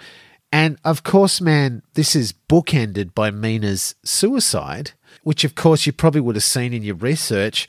I, I was really interested to find that this is actually, again, a historical event. Um, so Mina's suicide is based on the legend of Vlad's first wife. And so while Vlad was away, and, and talk about another interesting use of psyops in a way of, you know, trying to really psych someone out, the enemy fired. So uh, the the idea is it's a, it's a you know single single individual. So you know covert sort of ops. Um, fires an arrow directly into her living quarters because she was in the castle and Vlad was out doing his Vlading. Um, and the basically the arrow had a message just saying, "Oh," and it was under the guise, I think, of one of their messengers or their runners saying that um, basically the Ottomans are going to sack the castle, and this is the night. Um, the Ottomans are coming. It's it's all it's all got out of control. They're coming to sack the castle tomorrow morning, and so you know good things did not happen to capt- captured uh, individuals, particularly um, regal women. Um, and so, yeah, rather than be captured, man, she she jumped off off the edge. Desperate times, bro. And the river, the river actually became for a while. It was named by the locals as the Ladies River. yeah, So that right? That's good knowledge. I like that. Yes, man. So isn't that isn't that really interesting? So again, slight artistic license, you know, in terms of, you know, Frankie Ford saying, "Look, you know, she got a message that Vlad was dead," but very interesting, man. But the dude's done his homework, and that's what it comes across, man. Exactly. That's that's what gives it that flave, you know. And you know, just off the cuff, I'd like to just you know pay homage. I think to someone whom I think is also had been inspired. But there's a young fella in a little film called Ghostbusters Two, called Vigo the Carpathian. Viggy, Viggy, Viggy, you have been a bad monkey. He's so good, man. But yeah, he's sort of like completely been inspired as well, a bit like bit by uh, Vlad and the um and also his method of being dispatched, which is a nice little segue into dispatching. But um, you know, it's like Rasputin. He was, you know, well, Vigo in particular had that moniker of being stabbed, shot, poisoned, hung, drawn, and quartered, and he's still alive Yes. somehow. Yes. you know, Yes. evil, evil, Yes. evil. I believe he was the historical origin of the uh, tagline "The man they couldn't root, shoot, or electrocute." I could be wrong, but I thought that was you. well, thank you very much. Um, two out of three ain't bad. But I think here's a. I mean, if I segue momentarily on Go top on, of, go on. can I segue on top of your segue? Do it, man. I'm going to segue all over your segue. right over it, man. You whipped out a segue. Well, here's Show mine. me yours. There it is. But I, di- dude, I just think I think it's a much maligned movie. But I go back and I watch that, and it's not it's not awful. Which it one? has uh, Ghostbusters too. Oh, it's It- great. Come on. It has I its it. moments. You know, yes, shooting them with slime and then playing you know music is it's a bit of a, a, a divergent path, but Hell of a song, though. the whole Vigo story arc and the picture and everything. yeah. And again, by the way, use of thrall again. You know what I mean? Like staring Yeah, into the totally. picture, like like Dan. Dan Aykroyd's moment was just so It's a- good. look, and that was kind of scary as a little kid watching that. I'm like, oh, geez, there's some possession, and it was pretty messed It was up, to be super scary, man. Especially when his face was changing, dangling and- there, and it's not good. Yeah, I know, Yeah, he man. looked like I some know. kind of like possessed spud. It was full on.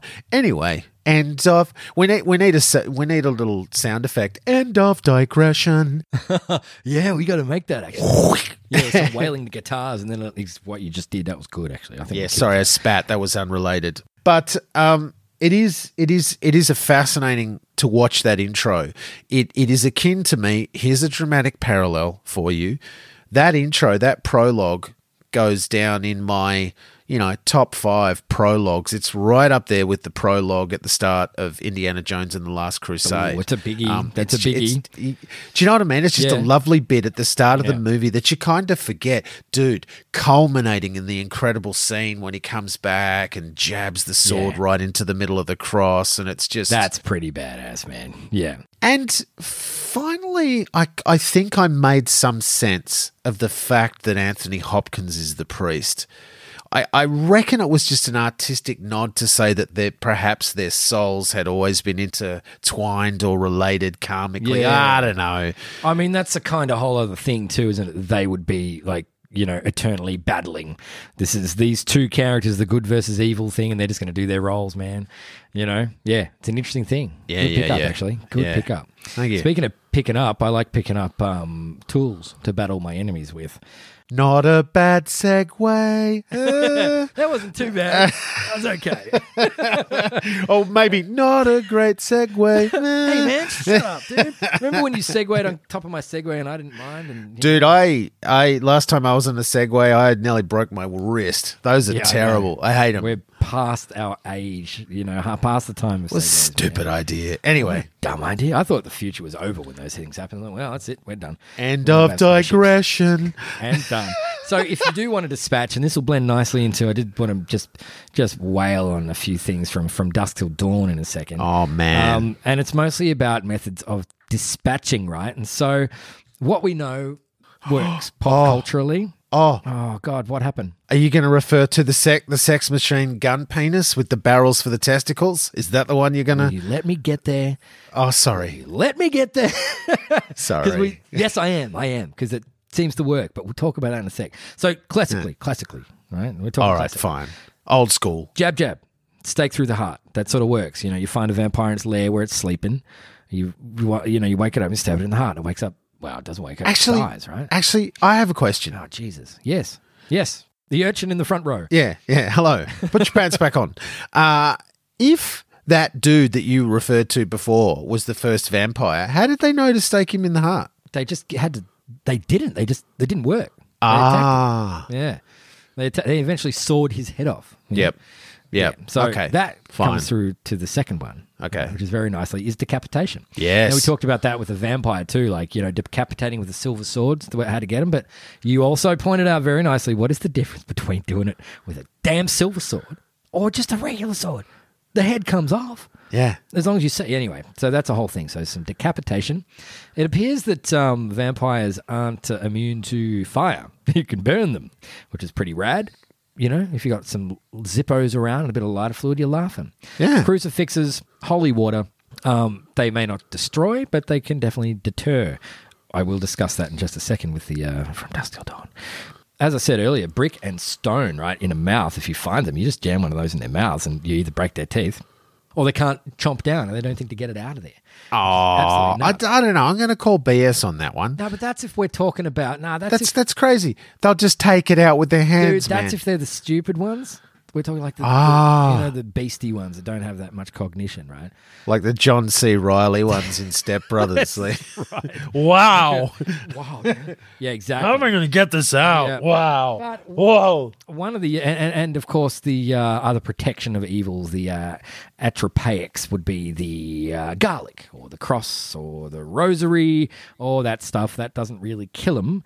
But um, there's something funny actually that I did find, and across some parts of Europe and China alike, grain or poppy seeds, right? You place that around opium. the coffin, indeed. You place all that around the coffin or the gravesite, and it's thought that these vampires, especially the Chinese ones, have arithmomania. Now, this is an OCD condition that they require. That's to where they can't find the beat. No, this is where they get the count from. They actually have to count everything around them. So if you've got a bunch of poppy seeds, they're like, "Ah, I'm coming. To, oh, one, two, Jesus, a lot of them, three, and they just do that until I've it's heard that daytime. before, It's crazy. actually. They need to count. So there's that's where the count uh, count uh, from Sesame Street comes in. Uh, uh, one vampire three. killer, two vampire killer. I love to count. the- he was just really high. Dude, Do you know what I mean? If you go back and you watch the footage, he's like, ah, ah, Three ah, candles ah. on the shelf. Like whenever, whenever I've been three sheets to the wind, my laugh sh- slows. ah, ah, ah. You know, Oh, it. Point. Yeah, you might be right. But Jim Henson, bro, he must have had a good time. He's a guy I want to go to Vegas with. a- yes, yes, he can get you three of whatever you like. Yeah, he can lucky. count cards. He can count Can cards. He? We'll put that um, Three cards. but the methods of dispatching and what's great, they have so much fun with it. In like, as a John Carpenter's vampires as well with uh, James Woods. Oh. It's not sla- slappy flash like From Dusk Till Dawn is, where Harvey Keitel and uh, George Clooney and Quentin Tarantino before he turns into a vampire, and Juliette Lewis and the little kid who dies, they all they've got like holy water. And filling balloons, right? And in I know. soakers, so they're walking around the room and hosing down these vampires. Makes sense. Cutting them, it's cutting and burning into them, man. It's absolutely rad. Making a cross out of a shotgun. and the and the stake gun. yeah, that's right. So yeah. good. And like, yeah, and it goes whoop, whoop, whoop. No one can see what I'm doing, but it does that. yeah, Um, It did- yeah, it was great. I saw it and it was worth Thank it. you, man. Thank you. Um, yes, and of course, then the, probably one of the most incredible characters that's ever been introduced in the entirety of films is the fella named Sex Machine, who's got a well Penis gun. We call it yeah, Penis gun. Yeah, Yeah. So when he's in peril, um, he's got a, a penis and balls as a gun. Gun. and he shoots Yeah. him in the face with that. Yeah. And that's uh, that first appear. Where'd that come from? That was from another. I think it was like El Mariachi or um, one of Robert Rodriguez's other things. That's a wink at something Yeah. else too, and I can't quite remember what it is. But oh man, but that is such a good example. And they work at sunlight outside, and you can shoot the walls, and there's you know, sunlight coming in, and you, oh, it's great, great, and it's bloodthirsty as hell. And Salma Hayek is a good actress. Oh, That's so you know good. what I mean. She's such a good actress. so good. Yeah, just like the best. Yeah. And uh, the reference at the end, which I absolutely adored, that it was actually just a front, and the back of it's just an ancient like Mayan That's it. temple, and there's That's just it. you Yeah. know bodies, and it was like, oh, that is a wonderful. It's an ancient cursed place from yeah, who, whomever that Yeah. might be, the Mayans or the Aztecs. Crazy man. Yeah, yeah, Gee, yeah. I loved that. And you know what? When I first saw that, my brother, that was sort of late at night, and I was having a little sleepover at a friend's house because this was in 1996, and I was still doing that. And Yeah. um, I still do that. What am I talking about, man? We play video games and eat Doritos all the time. But Yeah. put this on about 10 at night and started coming on. It's like it's a it's a heist film. It's a it's a road movie. You know. Clooney and Tarantino are trying to get away and they steal an Oh, RV dude. and all this. And so I was like, I'm still entertained. This is pretty damn great. Then they get to this bar in the middle of nowhere where they're meeting this guy, played by Cheech Marin, who plays Yeah. like three characters in it, called the Titty Yeah. Twister Bar. What a great bar. Yeah, I know. Um, and then it becomes a vampire film out of nowhere. Dude, knocked my socks off. It was crazy. And then it's just gratuitous over the top. And I had a lot of cornstarch, I think, in that. You know, Yep. cornstarch blood. Lots of Yes, yes, yes, yes, Jeez, yes. They had a lot of blood. It was so good. Um, oh, it w- just a masterpiece, man. And and again, like you said, it was it was hidden. Like uh, you Yeah. just didn't know you didn't know that was coming. And man, massive, massive props have to be given. It's my favorite George Clooney role in Yeah, ever. man. Um, it's was incredible. still doing ER then too, bro. He was still like the heart. Absolutely, dude. It was his first cinematic role. Yeah, yeah. Um, and I mean, if you if you look at the the the writing and the filmmaking combination that these guys were to become, that scene, and and you know the one I'm going to talk about, but that scene where Clooney has left Richie, you know, Seth Seth has left Richie alone in the hotel room with the with the woman, and it's all done classical psycho shower scene style in that the you know because we know in the shower scene in psycho we never see a, a knife touch a body once you know? There's no direct impacts. There's only shadows. There's only innuendo yeah? And then of course dun, dun, dun, dun. Um, but we don't see much really and it's the same here, but his acting, it's all the point of, you know, reverse camera shot, point of view angle of his facial reactions and quick flashes to just blood sprayed on the wall. And, and you know, dude, it's shots of, and he's looking up at the ceiling and he's reacting and he's cringing. And he's clearly, you know, Richie's clearly torn this chick asunder. Um, incredible, man. That's where I was just like, I like this guy. I can't take my eyes off this guy. Yeah. Didn't give two hoots about him in ER. Um, just became, and you know, just became an A-list acting powerhouse. Almost straight off, man. Hey, hundred You know, and and and it's Yeah. kind of a, it's kind of a, you know, it's kind of a brave a brave move. But yeah, dude, you know, Tarantino, he's acting his acting is really well. You know, the whole shot in the hand sort of thing. Yeah, um, yeah. You know, the the um, the opening the opening scene. That was the first time I'd ever really known, to my knowledge, seen Michael Parks, and it was just like, who's this compelling, Yeah. compelling He was good. That's a good scene too. Texan, Yeah. you know, guy here. Um, yeah, man. You know, John Saxon, you know, makes a makes a uh, makes an appearance. Kelly Preston, like it's it's Yeah, s- and Danny Trejo, man, Oh, come on, dude, come on. you gotta have Danny Trejo. and and of course, you know, you can't not mention Harvey Keitel, but um, you know, that's that's just a masterpiece. But uh, yeah, it's it's one of those things where um, I don't know, it divides communities. Surprise, surprise. I, I, I find I've had a lot of people who just don't like that movie, but I don't talk to them. and that's okay. You know, No, it's And, not okay. It's not okay. Christmas is never the same again after all that, man. Like seriously. Hey, so I reckon we're at the po- pointy end of the show, and I'd like to just uh, sort of the staked end like of the that? show. You like that? Yeah, I did. The Fang relation as well. Like, Uh, Like, I got it all. I got it Yeah, all. Yeah, yeah. it's a combo. Um, so I just want to have a couple of little, um, if you don't mind, steering the crazy bus back to shore and perhaps Oh, mate. sort of wind up a little. neither of us has a Um, license, so we should. Uh, yeah, they're after us, man. The Coast Guard's not. I don't think this is our bus. That's right. We shouldn't be out of that asylum. What are we doing? Um, but a couple of possible actual explanations. So it's a great idea to be able to explore uh, what this thing is, but actually then try to get some 100%. real grounded understanding about what potentially this is the water cooler conversation. what we're talking about, bro. So, one of the big ones, really, one thing that might explain some of this, and we discussed psychopathy in the were, were, werewolfies, right? That could be a lunacy sort of idea about unbridled beast power. But Yeah, yeah, yeah. during um, this time in Slavic and a lot of European sort of not a very clean place, right? And there were people being bitten by things like fleas that had infections, rabies, right? Being one of them. Yes. Now, that's madness. Like rabies through folklore is crazy. And so what that does is it gives you hypersensitivity, which means that you have an aversion to strong things, smelling, sights, and that sort of stuff. So garlic and light mainly uh, can be and water, these things that give you life and you know you're afraid of or really averted to all of a sudden. Um, and it affects portions of the brain that affects your sleeping patterns. So, yes, maybe nocturnal is a thing as well. And also hypersexuality. So, you know, legend once said that a man was not rabid if he could look at himself in the mirror to see his own reflection. That whole thing of the vampires not having a reflection thing. So, rabies is a very realistic, and it sends you mad, by the way, and a bit murderous. And yeah, yeah, you get things You get very bitey. Yeah, they do. And so that's like a real world explanation to someone who didn't know any better. Well, that's got to be a vampire instead of knowing that it's the rabies, you know? Um, and as I said earlier about the decomposition, how, you know, cadavers, once they're starting to decompose, hair still grows, gums recede, skin gets gaunt, nails grow, teeth get extruded, and they start looking a bit freaky. So if you dig up a guy, yeah, he's going to look a bit weird after a little while, you know? Don't you think? Yeah, yeah, yeah, absolutely. uh, well, yeah, when I when I dig them up, I'm always surprised. It's also, I think, the transmission thing with the rabies as well. Yes, you know yes, what I mean? That's right. The biting, and you know, you receive a bite from something, and then you need Yeah, to. yeah, yeah. yeah. It's crazy. So that does work. If you bite someone with rabies, you give them rabies, right? Yeah. I imagine you would. Yeah. I mean, I'm not a doctor.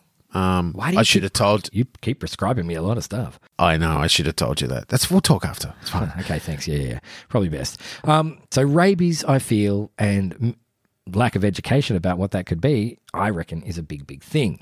Aside from, you know, everything that happens in mythology from Lilith onwards from Mesopotamia, that's massive. But And also, man, we forget the finality of those times. Like someone bites you, you know, you bleed, you, you, you you're a chance to die. Dude, you know what yeah. I mean? This was an era when a broken leg could easily kill you. So dude, an open wound could kill you. Like, yeah, so there's there's a real nightmarish quality if you've got your nice little you know home and uh, uh, literally a lunatic, a raving, a rabid lunatic comes in comes into your presence. Like, dude, that's scary. as That's scary AF. Yeah. And again, you know, maybe maybe there was some purpose to these legends. You know, there's always there's always that suggestion historically that the the boogeyman stories or the you know, Sasquatch stories, the werewolf stories were, were, were when we were hunter gatherer cultures to keep kids not, not, you know, sort of running away too Yes. far. And, you know, Once again, yes. a lot of uh, primordial sort of you know his, historians have just gone look that's a thing that's a that's a you know, Yeah. legitimate play so all of that man in play Yeah. Yep, exactly. And one thing that they do too, because no one was a doctor, not just you, ah um, they would bury people whom they thought were dead, who could have been just completely stone drunk or had slipped into a coma or something else had happened. They bury them alive, brother. yeah yeah yeah Um, quite a lot. And that's like the whole saved by the bell thing. Like at one point, they were so unsure the people they were burying were actually Ding, dead. ding, yeah. They attached a bloody bell to their finger, and if all of a sudden they start dinging him, dude's alive. Yeah. And so that, you know, when you're digging up a dude you you think might be a vampire, and, you know, he, he's there's scratches on the roof on the inside of the coffin. They think he's alive. You buried him alive, you idiots. And then you go, oh, yeah, poor old Tom. yeah and that in it Like, it's messed that up. in itself is a nightmare man the old texas funeral that's crazy that's, yeah, you know isn't it just just horrible Yep. And so, in order to summarize, I suppose, like the one true characteristic across all the folklores and mythology is the drinking of the blood Uh-huh. to gain the life force, and every creature on Earth. Um, and every culture, sorry, every culture on Earth um, throughout time has had a version of this motif. Absolutely. The drinking, the lurking, and the rising from the grave. Um, and so it's hard, isn't it, when we've also discussed that, um, you know, so many cultures across time and space have similar motifs, whether the same story has been able to travel this amount of time, maybe, or if there are similarities or it's actually a common, you know, phenomena across the cultures. Who knows? Well, that's the bit that I find fascinating. Like these days, yes, stories can travel. There's, there's, you know, the world wide webs, the interwebs. It's easy, oh, now they travel even more. so but you yes, know, like- we are talking about, we're talking about, you know, history, and we're talking about antiquity. So, Yeah. geographical isolation is is intense. You know, the tyranny of distance is amazing.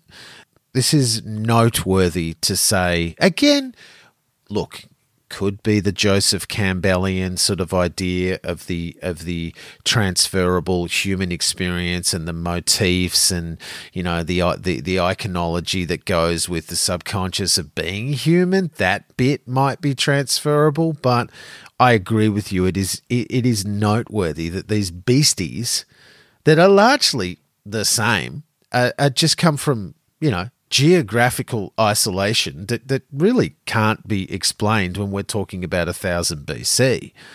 yeah. I do think that's noteworthy, man. I think that that is a you know water cooler uh, conversation that, that could be had more. And and if I found a historian again pri- primordial sort of anthropology guy, I'd go, well, man, riddle me this. How is that a thing? Precisely. Yeah, and that's that's almost one of my closing statements, bro. It's like it's too it's too common and now we've run with it with pop culture. It's just insane, you know. It's gone crazy pop culturally, hey. And what we notice too, what you know, we notice in particular because our fingers are on the pop culture pulse, if you would not, you know, you don't mind me saying, is that um, there's more and more and more and this one's not going anywhere.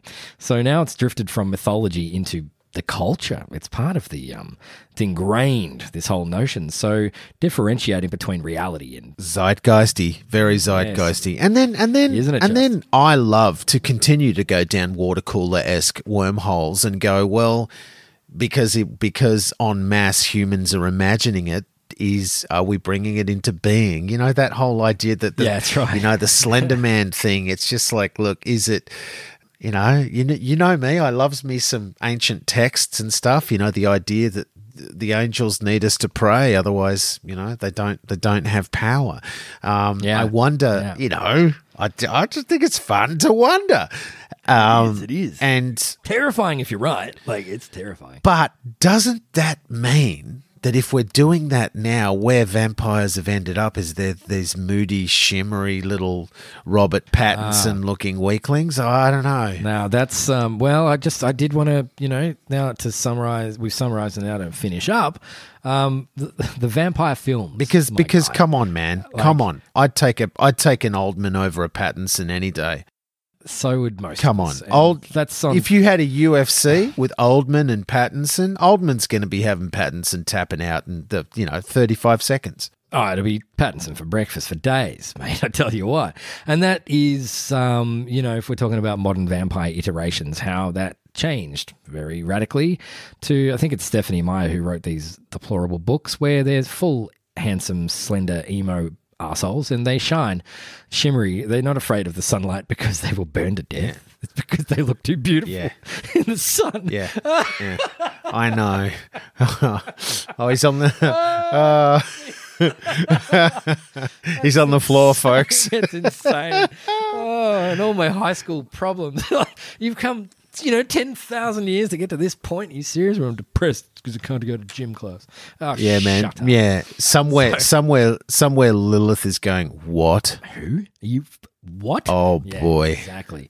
So, some other notable vampire films, guy, that have sort of run us through. You know, what I would like to suggest is Interview with a Vampire, which was written in 76 and makes a great damn film. And Tom Cruise, for all his follies, is a very fine Lestat, bro. He's very good. Is wonderful, wonderful. That that that movie's flawless. It's, it is. It's it's it's flawless. You know, um, Brad Pitt just stunning in that movie. E- e- everyone, um, Kirsten Dunst yeah. is the little vampire who gets upset. I 'cause she'll never get older.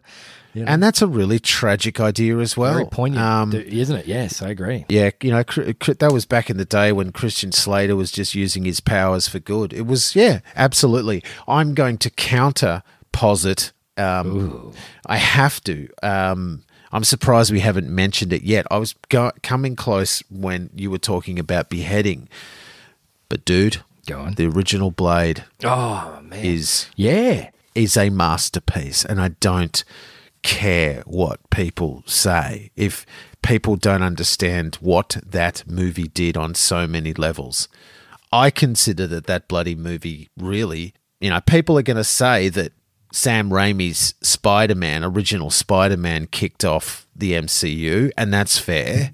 But you you got to dip your lid to Blade, man. You do, man. Yeah, that's it to Wesley's height too, and Stephen Dorff. My, oh god, Like- these guys. like you know that was and and we are talking 1998 so yes sam raimi you know kicks off the the mcu that was more 2001 man like you know Yeah. this is 1998 visually mostly still stands up for me there's some there's Dude, some it's pretty good. gets a bit hokey towards the end Yeah. um but dude But pre Matrix, dude, visual I know. effects wise, Matrix revolutionized a whole lot of stuff, and this is before that. And seriously, when you slice into the vampire and they come apart like Ash or Sparks, dude, that Oh, looks mate. rad. I'm telling you. Donal Logue, like Kris Kristofferson. I mean, as- as- aside obviously from you know Stephen Dorff and and and the wonderful Wesley Snipes, I'm hearing the idea that you know it's going to be remade and recast. I'm interested, Yeah. but please don't, Recast. please don't Nah, put on Wesley's that. out of jail. You can get him.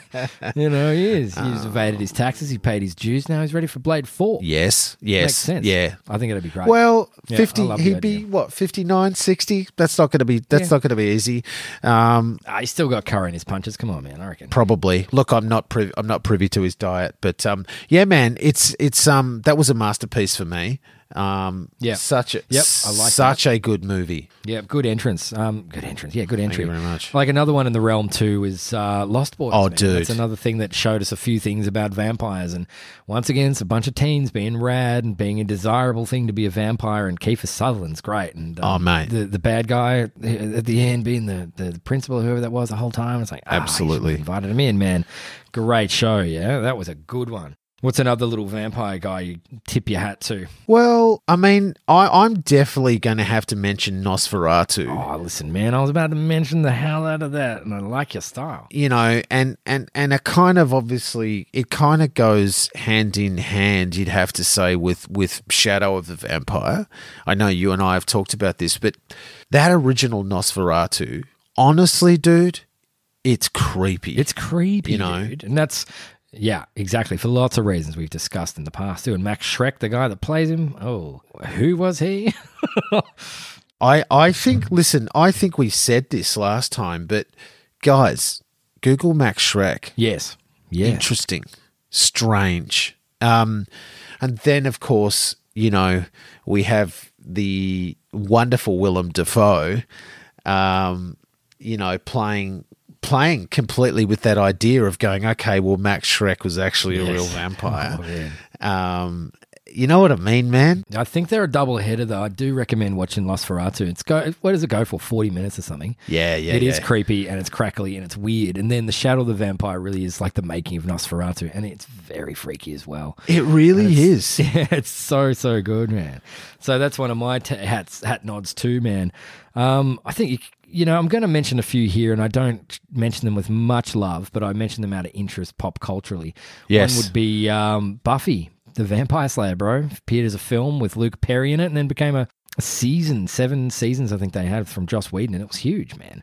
You know? Dude, and I, I, I'm, I'm absolutely. I have no guilt in saying, aside from it's a shame where Joss appears to have ended up.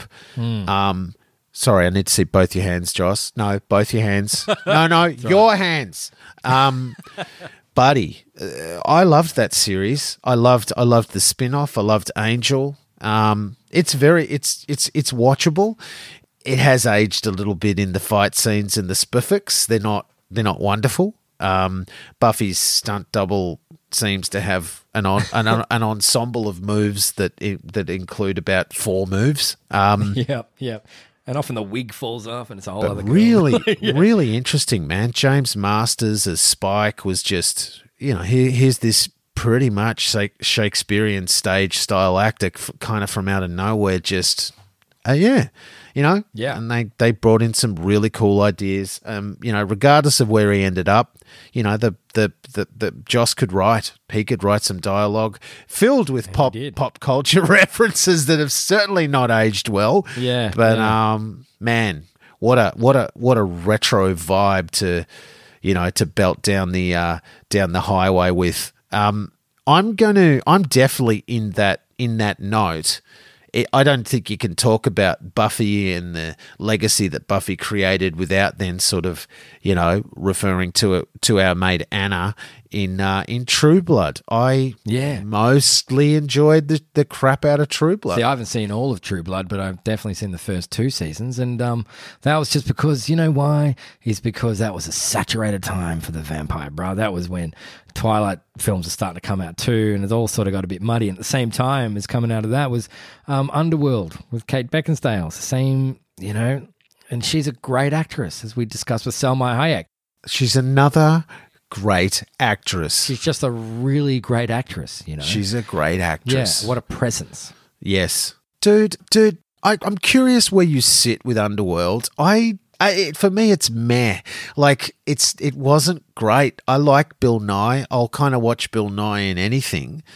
Uh don't know, dude. For me, it was six sixes. You know, out of ten. It's scratching sixes. It's um Yes, the reason being yes. is I think it's uh, of an era. It's the early two thousands, and where there was just far too much style over the substance. It was more important to be wearing super tight clothes and stand in poses, and have wailing sort of angsty music over the top to give a show performance. You know, It was like they couldn't decide if they wanted to be the Matrix or Blade. that's right. And they tried to do both. You know- what they did do, what they, that I did enjoy. Probably the only part of it that I really thought was kind of an interesting thing was blending uh, lycanthropes in there. For those that didn't miss that missed the last show, it's uh, werewolves. So werewolves in an ongoing war with vampires. It's kind of a cool premise, dude You know? I totally agree with you. Like for, for me for me that was the major area of coolness. It was like oh cool a war. That, that i've never really heard of that before. Yeah. that's a that is a radical idea. Um, and again they'd kind of referred to the origins of the war with the werewolves being kind of like the underclass and rebelling right. you know the proletariat and the bourgeois. So yeah man i absolutely absolutely dug it but yeah meh Yeah, it's I just know, boring know, and that's that's where I lie to, and thankfully they made a lot of them. Oh, and they keep Yeah. coming, man. You know, but Yeah, they're like the Fast and Furious, but with know, vampires, aren't but they? luckily, Kate Beckinsale is a very fine actress. She's an excellent actress. Yeah, look, I mean, I didn't really like his. While we're, while we're sort of doing a bit of a diss, you know, a bit of a nag. Yep. Oh man, I wasn't really a fan of Van Helsing. Oh, you know, don't don't don't get me wrong. I love I love absolutely adore Hugh Jackman, but I just can't. you know, I just ca- I don't know. D- there- You can either have you can either have Anthony Hopkins or you can have Hugh. Stupid hat. And that's another one with Kate Beckinsale in it too, by the way. And um, Yes. Richard Roxburgh was. Oh, he's Oh, yeah my yeah God. no. He says some of the worst dialogue I think I've ever heard. And he said, I won't let you trade me, Count. I have no intention of trading you. And if I know Van Helsing, which I do, he's not planning on making a trade either. I uh, I've always wondered how Richard Roxburgh ever got a job doing anything more than milk ads. But anyway, I'm just being I'm being a you know I'm being rude. But You're allowed to. yeah, man, yeah, man. For me, that one wasn't great. It just Yeah, it just uh, I just yeah, what what the hell? But um, that's why it was refreshing again. Here he goes referring back to Dracula. But it was so refreshing seeing you know the first i think it's the first time we see hopkins van helsing you know he's lecturing at a university you know on blood toxicology and- Yeah. and and viruses of the blood and i did love how you know frankie ford tried to go look that it's it's a blood virusy sort of thing here like uh, ah, to me that was to, to me that was rad um, that van helsing is my van helsing he's my Van Helsing too, you know. So, so like, what I, I'm interested in, and and our punters will always want us to to go with these questions, but I guess I've got a couple of questions for you about Dracula. I Yeah. mean, dude, on the rewatch, what was it like? I mean, for you, like, was it because because for me, doing all this research, the rewatch got better despite the bumps in the road that I mentioned, and I shouldn't call Keanu a bump in the road. Yeah, it was. Look, man, I um, yeah, it was a lot of parts. I felt like um, the production was a lot like theater, and I enjoyed that. I know, right? know. And the shadow, which uh, you know we mentioned earlier, was fantastic and surprising. And no wonder they used this. And you know, whatever happened to spoof movies? You remember when things were happening, like the Naked Gun was a thing, and Leslie Nielsen was a right. household name, and his version of that, and the the shadow was always doing something really funny in his films. Yes, like, yes, yes. Clever. That was good. But I think like a really standout moment for me really is when he first meets Mina or finds her to seduce her in the streets as the super handsome version of himself. This is Dracula. Ah. He's in London. And it's fan bloody tastic because it's he is so deceptively good looking in that scene. But Yes. you know that he's this evil bastard and he's manipulating Mina the whole way through. And it's just fantastic. So yeah, gee, I love that, man. And so it's such a rollicking thing. And like um, Coppola's got a great sort of ability to pace his films, like Cameron does in a way. There's really, even when it's slower, it's not lingering, it's merely building or meandering a little and letting you soak in something. So it's not boring ever, even though it might be slower you know? And so having that it's not a rollicking action film that we're kind of used to for a vampire thing now. And as we No. mentioned the juxtaposing was from dusk till dawn where it's just like the action sequence is fantastically crazy. But there isn't that in this you know? The most that happens is a bit of a, a stabbing in the heart and um, trying to get dracula back to the castle before it all goes bad while he's in the, in it's the car. interesting in that it's not a in, it's not really a horror movie. It's it's got not is it yeah it's a drama it's got some kooky. Yeah, it's a romance. yeah you know, in a way, yeah it's got some kooky, hokey moments. Like it, it, it moving on to kind of, and that's a wonderful reflection, by the way. That scene um, has. I'm not sure if you're aware, but when they go into the old school style cinema, there's a moment where in as as we pan across it goes back to the original shadow puppets of Yeah, yeah, that we see at the start man and it's when you know and it's it's just left there going because he's starting to you know use his thrall and it's like oh wow is that you know, has that just come on in the background as a as a result of his influence, or Mm. is that a dramatic parallel? Really interesting. But there's a sequence, man, where Coppola shoots the the street scenes on the very same type of old school camera that is in the movie house projectors that they're there. It's just Yeah, like, oh, dude, you are that's a filmmaker right there man yeah, it's, it's an auteur. You know what I mean? This is an auteur, and and you know, the, it shouldn't. Most of it shouldn't add up, but it does. And I think, to be honest with you, on my rewatch, I was astounded at how well the special effects stood up. But then I wasn't surprised, my bro Stein, because I went, it's all in camera special effects. That's right. It's not hokey. It's not hokey CGI. Yeah, exactly. They barely tried it. And some of the, the landscapes, you know, and the matte paintings. Oh, Oh, dude, detail. It's stunning. the the Oh. train. Yeah, He's man. sitting there on the train reading a letter, and we hear the voiceover of the "I would welcome you to my home," and the eyes. You know, That's the- the- right. yeah. just It's kooky just and freaky and it's freaky. unexpected, yeah. and Um, the, the chase at the end when he's trying to get back to his castle before all that shit goes down, man, that's some intense stuff, dude, man. Absolutely. It, it, it's one of those movies. I, I realize it's joined the alumni of what used to be because I don't go out much anymore. But when I used to go out, there was a certain category of film that if I came home and it was on, it just meant I had to watch it. Yeah, you'd finish it up, right? Yeah, Terminator was that for me. Aliens. There's a few that get just it's like oh Jesus, and and I posited why that was, and it's because they've just got a secret sequence of rewatchable and and unmissable segments to make up the movie. Yes, and you know what I mean, and that's what this is. Especially It's like, as you mentioned, like you're watching and you're watching on telly and you're going to put yourself through the ads as well. And it's still 100%. okay. Hundy P. yeah. You know so for me for me this this this film um, is a masterpiece and remains the benchmark and i compare everything to it. It's it's it's a classic. It's kind of like the godfather or something in a in a vampire movie. You shouldn't have an artist like this wanting to paint on that canvas with that palette that Yeah. he does but Yeah. he just does man. Um, and so for me that scene that I mentioned earlier is is one of the greatest moments for me. Just that look at what your God has done to me. You Yeah, know, um, is just it's just a masterpiece. And yeah, that that that scene at the start for me is unmissable. And I and I and, and I'm just like, oh, damn it, I'm on. Um, and again, I get over the bumps. I sh- I don't know when I've really loved a movie so much that has such intolerably bad performances in it.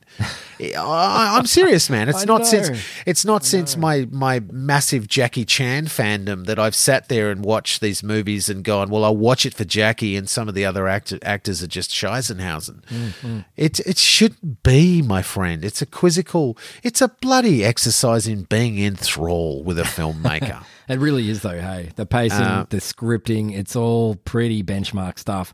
But you're right. The uh, it's it's amazing how uh, Winona's performance, and particularly our dear uh, Mr. Reeves, oh, bro, wow. I really don't know how they got away with that. Richard E. Grant is not great either as the Doctor. And he's generally fantastic. Yeah, yeah, yeah. Yeah, I know.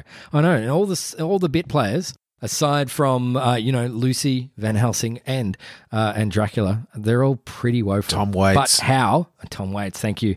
How is it still so engrossing? You know, that's just that's the force of I don't know. You're being entertained. You're actually being thoroughly entertained, and it really is a bit like theatre for me in a lot of ways. It's sort of like how it's shot. There's no real sequences that really require special effects, as you mentioned, Yeah. which means it could all be done on the one stage with a couple of very crafty bits of stagecraft, you know, and that's what I like about it. It's look, it's akin to it's akin in some ways. This might be a strange comparison, but it's akin in some ways to a movie like Jaws, where there's actually not a ton that happens. It's a pretty standard sequential three act style movie. But just the writing and the way it's presented, and it just gets you on the ride, and you are just Yeah. before long, you know, with with Jaws, Jaws is another one every time, every time. That chick swimming at the beach at the start. Next thing I'm, Yeah, next thing you know, I'm watching Roy Scheider go, "Smile, you son of a," and I'm like, oh, I got to go to bed. it's just, Yeah. it's just one of those movies, my dude, and I miss it. I want more movies like that. I, I just, you know, and yeah. again, I wonder if that's going to happen again. I, wonder. I don't know, my Yeah. friend. And- I don't know if it will. and again, Gary Oldman created a character who is a beast, but he's he managed to bring some humanity to it. It's just, it's just, I don't know, it's ridiculous. to be able to sympathize with a beast like that is and I did, I absolutely did. ama- I know, I know.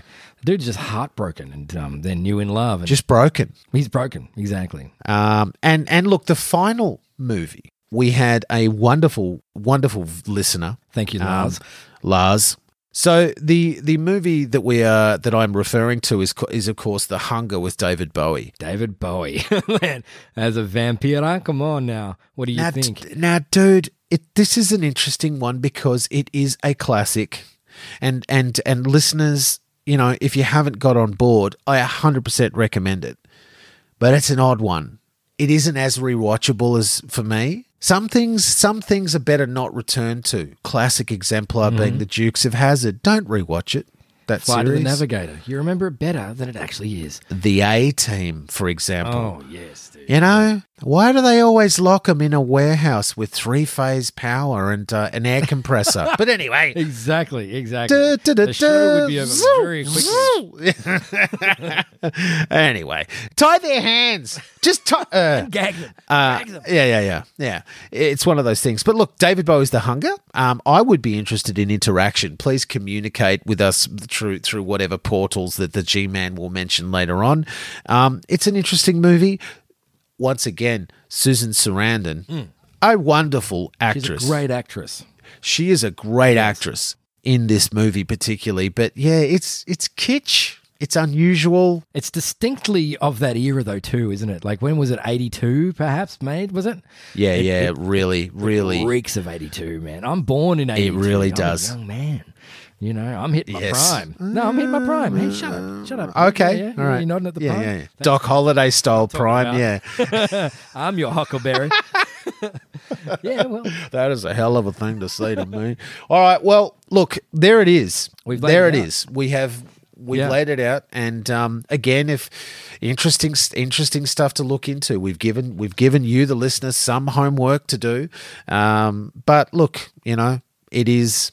Max Schreck, for example, go down that wormhole. oh, that seriously, that's the one you got to go down just for intrigue. that dude ain't right. It's something else. It's really quite baffling. And that will just, if you explore a little bit of Max Schreck, you'll kind of get what we're on about just a little bit generally in the intrigue that we like to explore on this um, wacky, zany program. And thank you for coming on this journey with us, all of you. What a monster journey it's been. This is a this is a big one. This is a fat one. We knew it was always going to be, and I was not. Yeah, I was yeah. a little afraid, I suppose. But Yeah. you know, we've been here for two hours now, um, talking, and uh, you know, the jaw starts to run. That's normal though. That's not that's not unusual. No, it's it's just not. unusual to record That's it. the yeah. difference, isn't it? I know. I'm glad we did this one.